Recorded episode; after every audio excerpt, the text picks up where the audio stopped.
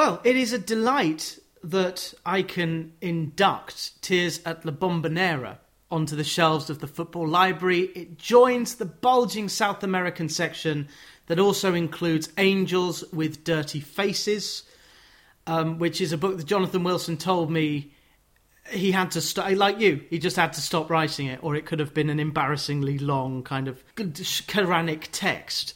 Um, but how many words does your book run at? Hundred thousand when you take when you take the foreword and uh, and the acknowledgements and everything else. It was uh, it was just over hundred thousand words. That's Tim Vickery, the Legendino, writing the foreword. Legend, Legendino.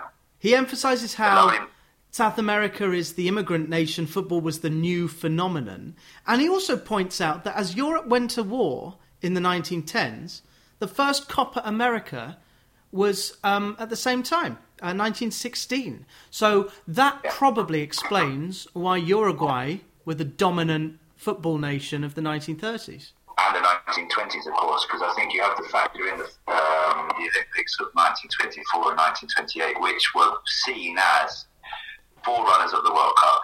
They won both. So they had three, technically, three, or at least a Uruguayan would tell you they have three World Cups in a row. They then didn't travel to 1934, I think, in protests. Money? 1934 was in Italy. No, I think. I think Mussolini. well, well, yeah, there are probably many reasons, but they, I think it was a protest against the fact that Italy didn't go to the World Cup in 1930. There were many European nations that didn't take, you know, didn't take the World Cup in 1930 particularly seriously. And if I'm not mistaken, Uruguay refused to travel to Italy to defend their title for that very reason. We'll, we'll stick with Uruguayans because your foreword, uh, your introduction rather, is brilliant. I think it's, along with several passages in this book, is anthology worthy. The ultimate compliment I can say is that if I were compiling a best of the football library, your introduction ticks everything football, travel, culture, history, ground hopping, and coincidentally, those are the five elements of your book, like the Olympic rings of Tears at the Bombonera. Um, Eduardo Galeano, Football in Sun and Shadow. I haven't even read it in English. You read it in Spanish. Yeah, it, it's uh, as I as I tried to. Well, thank you. Firstly, I have to say thank you very much for those exceptionally kind words. The, the idea with the introduction was to get it to kind of represent the book in a much shorter passage. Um, Galeano, I talked about it being um, an ode or. Uh, a pilgrimage to, to Montevideo. I had been before, but I'd not been to a game, and the reason for that was that Paul McCartney's concert was deemed more important. I, I booked a, a, ferry from Buenos Aires to Montevideo to watch to watch their Clásico Nacional against Peñarol. But of course, uh, Paul McCartney came to town and they moved the game. So I, I've been planning to go to that game for many years. Galeano taught me Spanish. Essentially, that was a book that I travelled with. It's a it's an exceptionally beaten copy. I've got it on the bookshelf behind me with uh, pencil marks on every single page because of the short story. Because of the um, so they're like little essays. Yeah, they're one or two pages. Some are up to three or four pages. No vignettes. More. I don't know what Spanish for short stories. Is. The stories, the short stories, were ideal for learning Spanish. Sit down at a cafe, uh, read the story in maybe five minutes, if it took five minutes to read a page or two in Spanish, highlight the words I didn't know. I understood probably the story simply for the fact that it's about football. And then I'd go through it and look up the words. So if, if anyone learning Spanish, I recommend that book in particular as a way of learning words. There are some, you know, it's quite poetic at times. There are some antiquated words uh, and very colloquial words specific to Uruguayan, uh, Rio Platense Spanish Mm. So you won't understand everything. I certainly didn't understand everything, and there are there's certain words that have crept into my Spanish vocabulary that people don't use whatsoever. So I get a bright, you know, wry smile when I use certain words because I've learned it from Galeano. That's but, interesting. um, Galeano is uh, was a good teacher. Now he is the you say is the most renowned Uruguayan. Is he the Paul McCartney of Uruguay or the Dolly Parton of Uruguay? Think it could be a musician. I think it has to be uh, it has to be an author or a philosopher or. Oh gosh. Um, it, it seemed to me that it was like Rudy Valentino. People lined the streets when Galeano died. I don't think maybe Princess Diana, but that's a crass comparison. Um, yeah, I'm thinking Noam Chomsky, but he's he's still alive, so that's that's that. Yeah, No, Dan Chomsky Gibson. would maybe be a left wing politician. Mm-hmm. He's more for Galeano's more famous, or in a, in a global sense, more famous for the the book Open Veins of Latin America, which is about the history. He, he calls it the rape of South America, Latin America, by Europe. So that's a, that's a heavier read, let's say, than than the football book, but maybe Noam Chomsky. That's very interesting. I'm glad I, I got that analogy. So that that introduces the book, and then we plunge straight into Argentina. But that's not where I'm going. I want to go to Brazil first. I believe Yeah. that we will win. What a shit chant. They've got, yeah, they've got a long way to bless them. They're trying, aren't they? Yeah. Um, Let's go, na- men's national team. Let's go. My dad lives in Long Island, so my I've got some sibling, half siblings who will grow up as Americans, and I'm sure that they'll sing better songs than that. You were I hope so. a couple of games in the tournament because you went to Brazil for the World Cup and you document it in the book. You also document the process of getting the tickets, scalping tickets, which I found Yeah. great. Yeah, I, and we heard this from Russia, that, from the Russian World Cup. I think it's quite easy to pick up tickets uh, on the street. Yeah, Certainly in the knockout stages of a World Cup, there are people who are holding tickets with the hope of their team going to the next round. And when that doesn't happen, they're, they're not cheap tickets. I mean, Argentina, I went to the quarterfinal. So in terms of the hierarchy of football, that's going to be probably the, the biggest game I'll ever go to because I'm certainly not going to go to Qatar. $330, and that was face value. So they're not cheap tickets. So if you're, you know, the guy I bought it off, an American guy who had the ticket in the hope that his team, let's say his nation, the United States, would beat Belgium to then go to the quarterfinal. And of course, three hundred thirty dollars. He was he was quite happy to be rid it and get home. I think. Other the other example in the book was the Russian guy selling ticket. I think he had eight or ten tickets to um, to the last sixteen, which was United States against Belgium. Or the Tim And Howard game. Exactly. Eh, the- best nil-nil up until 90 minutes at least, the best nil-nil that I've certainly seen. That's one of those uh, questions that comes up quite often. The best nil-nil you've ever seen. Well, if it wasn't extra time, I think that was probably the most entertaining nil-nil.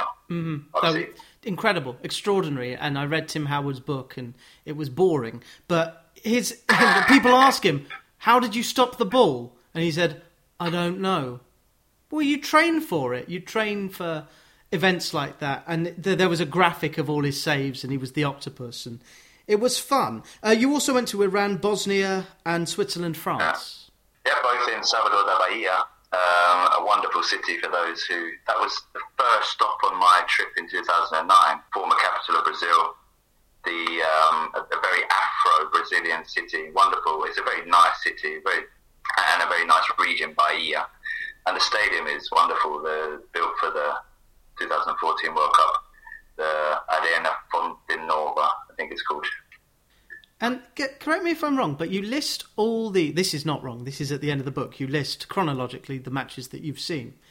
Weeks after the World Cup final, Flamengo played Botafogo at the Maracanã. How many people were there with you? it wasn't full. It was probably half full. And again, it would be a lot better, I think, if those the team, the four teams in, in Rio had their own stadiums because they play, they all play at Maracanã. The, the, I, I can't imagine it's full very often. So I think it was rebuilt and, or at least reconstructed, modernised, made uh, 90,000 seater stadium, if not more. Probably about 50,000. It's going to be renamed very soon. Yeah. What's it going to be Ah, renamed? guess who it's going to be don't named after? Probably Pele. Pele is correct. I don't know why they're doing it. Maybe it's to do with the Netflix deal. But yes, it will become the Ray Pele Stadium, um, which will host these four teams. Uh, and again, we're, we're leading up to Argentina because that's the meat of this book. But January 2016, you go to Chile. Was it very hot? Isn't Chile at the very bottom of South America? Chile and Norway are very similar in terms of the structures, the long spine of a country. So Mhm. in, Patago- in Patagonia, it's ice cold. I think in the in the south of Patagonia, you're you're talking about ten degrees centigrade for our American listeners. In the in the summer, further up, Chile meets Peru at the top there. The uh, it's very hot there. Desert like uh, mm. conditions. I was going to say Santiago de Chile, the capital, and Valparaiso in in uh, summer is is very hot, 35 plus degrees, and it's worse really because Santiago is surrounded by so the, the heat and the and the contamination just stays in the bold. So I actually prefer Buenos Aires, which is a flat, flat city. Escaping Buenos Aires from I was escaping from the heat, so I, should, I, I picked the wrong place to go.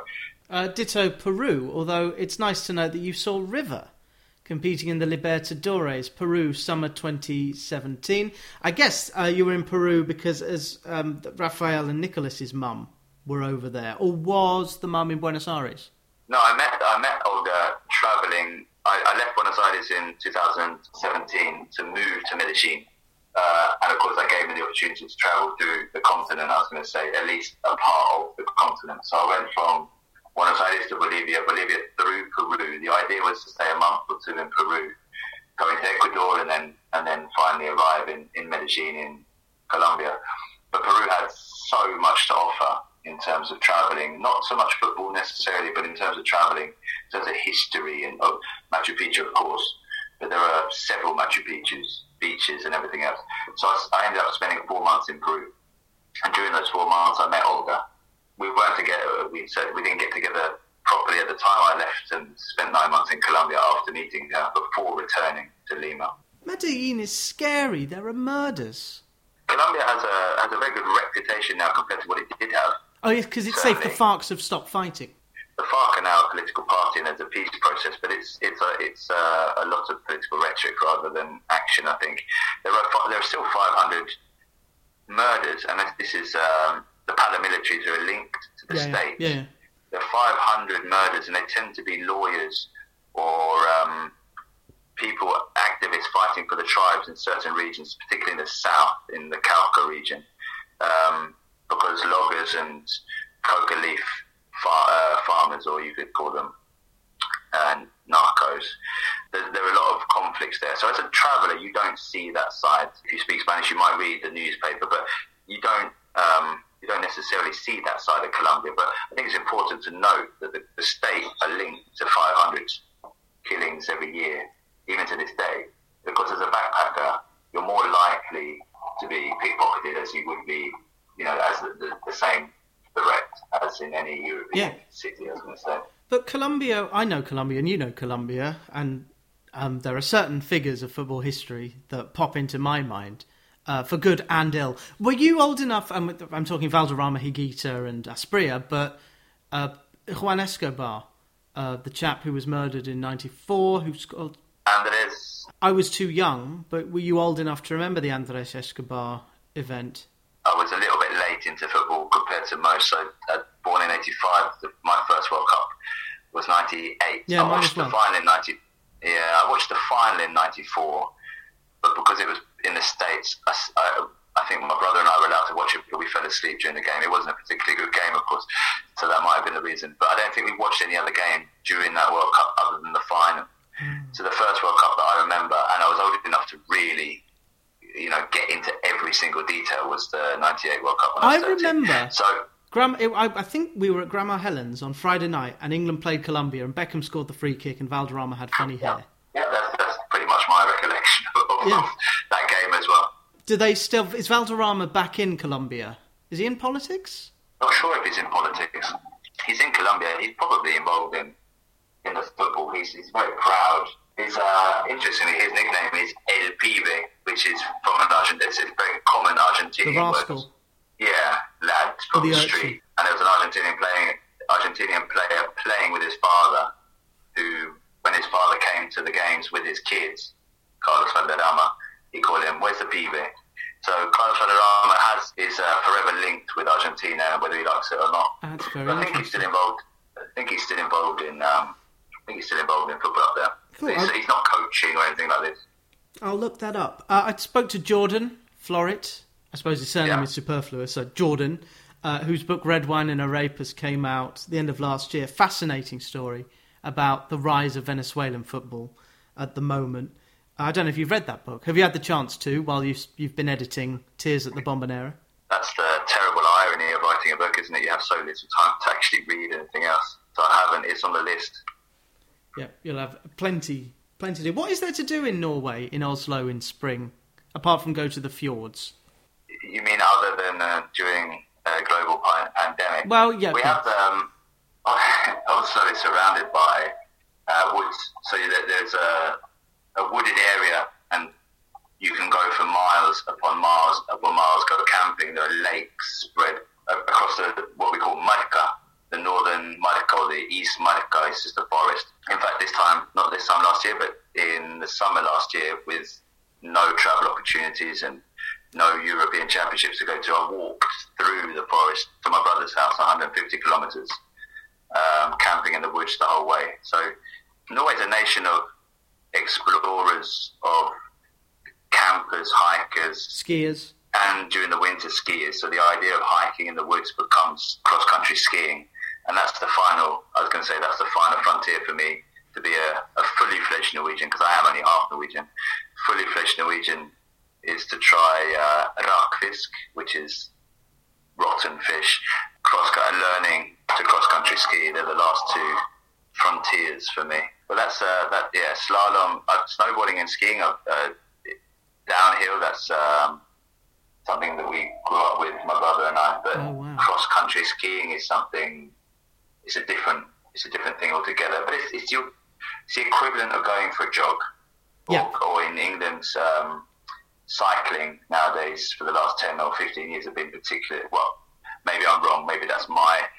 No, I think uh, you're right. bubble. I think it's a cultural thing, and yeah, I, I think we should send more British tourists over to Norway. Um, You're more than welcome. I would love to go. I will. I will take that, and I will uh, make sure that I have read uh, Galeano's book and also your book, Tears at the Bombonera. Well, I've held it out long enough. Can you explain the difference between a mufa and a Kabbalah? Kabbalah. Yeah, Kabbalah is uh, a good luck charm, a good omen.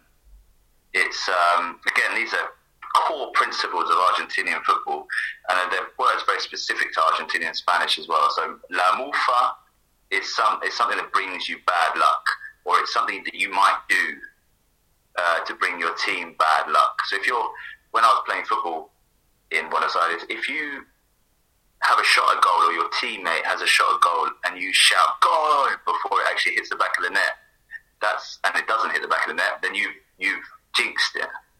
So the I guess the translation, the best synonym, the English word would be jinxing something. So it could be maybe there's a player, Gareth Bale for Tottenham, for example, at the beginning of his Yeah. Tottenham career, could be would, it was probably, you know, there were no Argentinian Tottenham fans 15 years ago or 10 years ago. Unfortunately, there are a lot more now because of Pochettino and Eric Lamela. But Gareth Bale at the beginning of his career, Tottenham career was probably La Mufa, um, a bad luck charm or, or so, something that brought bad luck. Whereas Kavala, uh, Kavala, sorry, is the is the opposite. It's a good omen, something that brings you good luck. Yeah, that, Again, that's it could be a player, it could be a superstition, One of the socks, many- whatever it might be.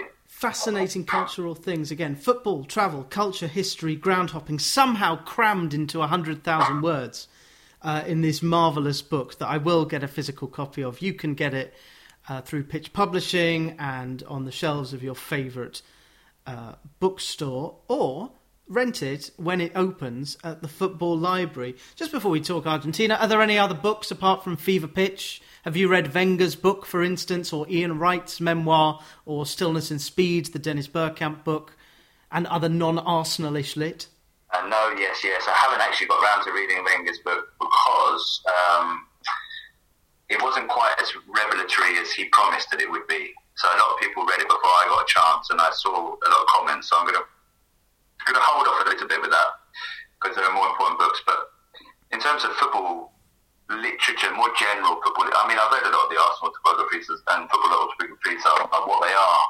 But recently, I mean, uh, I've reread the Football Against the Enemy because I think that's quite an important football travelogue esque book if um, if I want to push the, the genre a little bit. And when Friday comes, you mentioned James Montague's 13, 12, uh, 1312, I think he prefers it being called. Um, so there's certainly two. My What- sorry. father, another working class Football Heroes is on the list. Yeah, that book's not about football; it's about fatherhood, and it was yeah, it's it's one of the best. And what I love about when Friday comes, it's James sent it on spec. He found those stories in the Middle East, and it's like Football Against the Enemy, which is very similar because it's about various bits of the world. Behind the Curtain by Jonathan Wilson. There are so many globetrotters uh, who have travelled the world brackets to watch football. Yeah, the title of this book, Tears at the Bombonera, comes from a result of what I call entropy. There are certain music gigs that I've been to where you feed off the energy as a crowd, as an audience member from the band, and thus return that energy to the band as a member of the crowd. And that's what went through my head as you describe seeing Boca versus River. Um, you bought a ticket for £65. Do you think you spent too little, given what happened? You could say that. And certainly, when you compare it to the prices of the World Cup, yeah, I would have, I would have happily paid more had I known what was on offer. But foreign currency, you just you just part with it and you don't think too much about the, the conversion at the time. That was certainly the case at the time because I was quite new to Argentina when I got the ticket. You're on holiday. You hand over the is it pesos in in Argentina? Pesos. Yeah. Yeah. And you go and watch this famous game, which is as we speak on Sunday. There are ways to watch this game. Uh, Daniel Williamson was telling me all about it in his chat about Boca Juniors.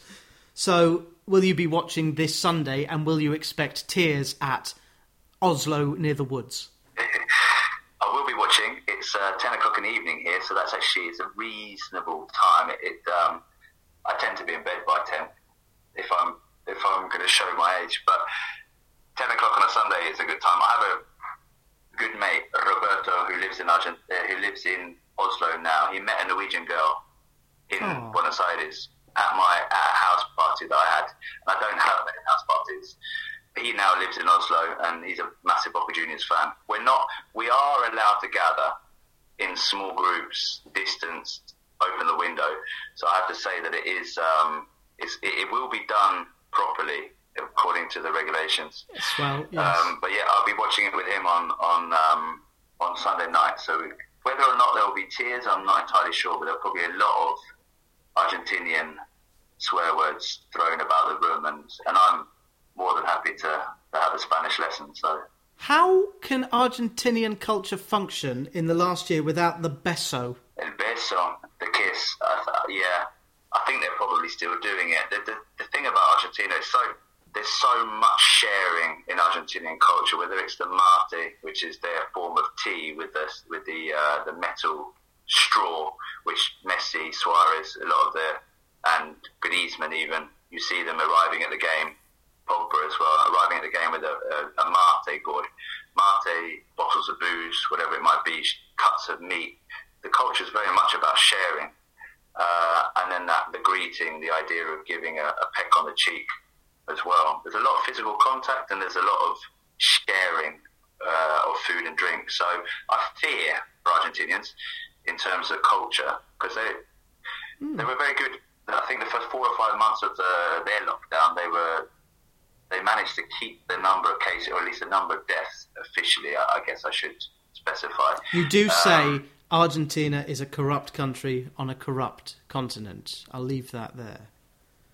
Yeah, but I also feel that at times I need to defend it. So Okay. I like to think the best. I like to think the best of them as well.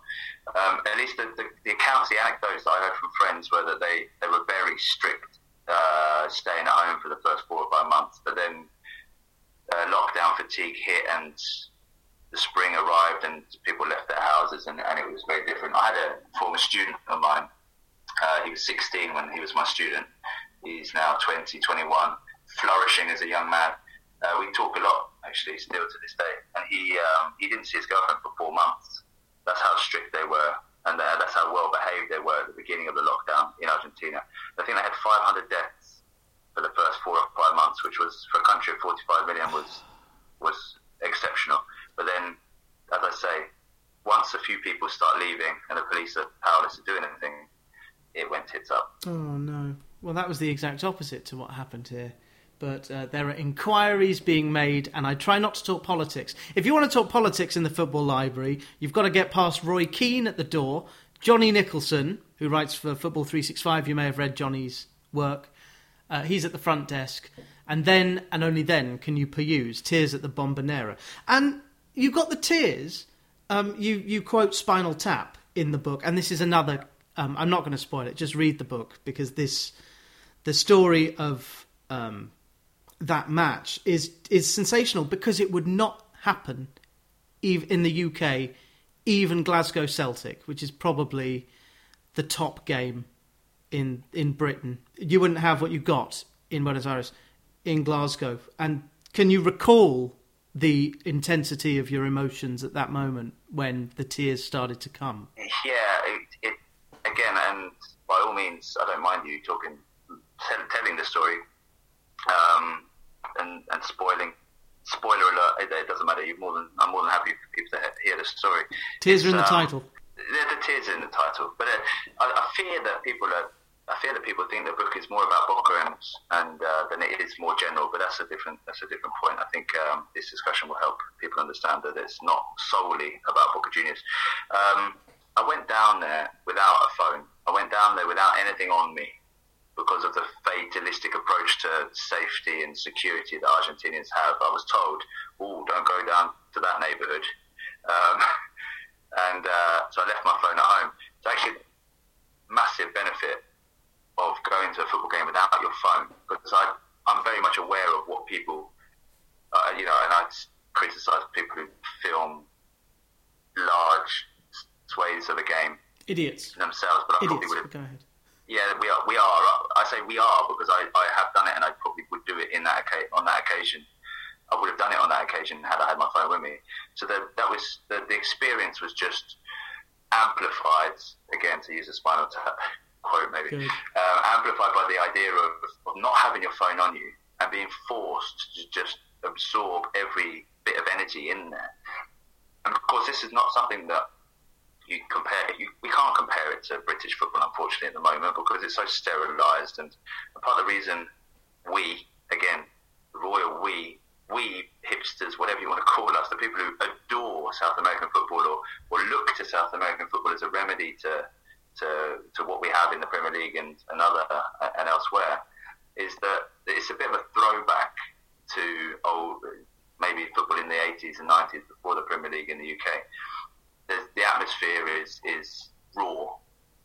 In Argentina, for that particular game and for the biggest, biggest games, the fans are in there for 90 minutes to two hours before the game even starts. And the singing starts way before. There's not, there's no talk of standing in the concourses with a four pound fifty pint talking about watching Piers Morgan. Yeah, watching Soccer Saturday and yeah, talking about him. Yeah. Yeah, watching another game and and yeah. uh, talking about fantasy football and celebrating. Yeah, yeah. As an Arsenal fan, again, I see people. I see Arsenal fans celebrating when Chelsea players score or Tottenham players score because they have them in their fantasy team. Again, That's kind idiots. of what football's become for us. Yeah, yeah, they are. Now I'm a, now I can say they are idiots because I don't do that myself. I haven't played, I haven't done fantasy football since it was in the uh, the broadsheets and you had to send it in the post. I know the guy who brought it over from the states. He's a, a friend of a friend of a friend. Um, brought it over from exactly. America, and um, now it's big business. Unfortunately, and you've got chess players doing it. But yeah, I've, I do it this year, but I, I don't care. chess players doing it. Yeah, correct. Uh, the correct adjectives. Um, he's kind of your Eduardo Galeano, isn't he, Magnus Carlsen? He's an interesting guy. Model, mm. fantasy football, nearly champion. interesting guy, and he's younger than younger than both of us. He's just turned thirty. Yeah, so, but what uh, is age? What is age really? But the passage of time and filling the time. Yeah. So, um, so football in Argentina. There, this particular game that you go to has two players who would end up in England, and a ghost, and uh, yeah and it's a fascinating. I, I would, well, probably more. Watford had a ghost goal a few years ago. Uh, Boca have a was it River who have a ghost corner? Yeah, it's a small something. I guess that again modern football probably something VAR probably wouldn't even have uh, looked into, but it, it was a corner that shouldn't have been given in in, in the last five minutes of the game. Uh, in terms of the players who scored, the, the, two players who scored for River ended up in the Premier League. There are probably other players on the pitch who ended up in, in the Premier League or Europe again, which which is the tendency. Uh, they get sold as soon as they achieve um, more, well, a little bit. They they leave. So Manuel Lanzini at, at West Ham scored the winner, and uh, no, sorry, he scored the first goal for River. My brain has stopped. Played for Everton. Played for Everton. Yep, Funes Mori. Yeah, Funes, Funes Mori, of course. Went to Everton for a short period of time now at Villarreal, I believe. Yeah, with that. Um, with Unai Emery to always bring it back to Arsenal. You will. Uh, I'm, I'm just trying to bring it back to Arsenal for the end. I'm trying to think of a really cool question that involves Arsenal and Argentina. Uh, and there Well, is one. there- There is one. There's a, an elephant in uh, in the room there, but uh, and then Riquelme's got the Boca Juniors, and that was that was um, a, a special Hmm. thing to experience. A Riquelme free kick, the cult figure of Riquelme. I never latched onto the. I It's not that I didn't latch onto him. I could see that he was a classy player, but some people absolutely adore Juan de Roman Riquelme. Who is still Uh, at Boca. Daniel was telling me how he's one of the big figures behind the scenes. yeah, involved in the administration of the club and very popular, very personable. Goes and meets uh, fans who are having a bad time or takes pic, you know, takes pictures at least you could expect. But he's he's a very personable guy, uh, very calm, collected as he was as a player, calm and collected on the on the sidelines, and he speaks a good game as well. It seems. Um, there are there is a way to get it back to Arsenal because it features in the book Tears at the Bombonera. Um, Independiente, Racing, San Lorenzo. Tell us which of those three teams are were blessed in effect by a famous fan. various, I guess. But San Lorenzo, uh, Viggo Mortensen, the Dane, Argentinian, Argentine, and American, I guess. I think he has three nationalities, like myself. I say that because I'm half Norwegian, half English, and half Argentinian now. Uh, Viggo Mortensen is a massive San Lorenzo fan and has fought. He grew up in Buenos Aires, and I don't think that I don't think many people know that. But he speaks fluent Argentinian Spanish and is a massive crow uh, Cuervo, as they call the San Lorenzo fans, and has fought uh, hard. He's been part of the campaign to move, get them back uh, to their original home, a stadium that was stolen by the dictatorship in 19. Well, the dictatorship was 76 to 83. I think the stadium officially went out of San Lorenzo hands in 79 or 80. So Viggo Mortensen is a, is a massive campaigner on behalf of San Lorenzo. And this you, is you might be thinking of the Pope, of course, if, now that I think about it. both answers are correct. Both answers are on the card. Yeah, uh, it's Pope Francis, uh, who was uh, also a crow, and the club itself was founded by a priest who has since been uh, given a benediction.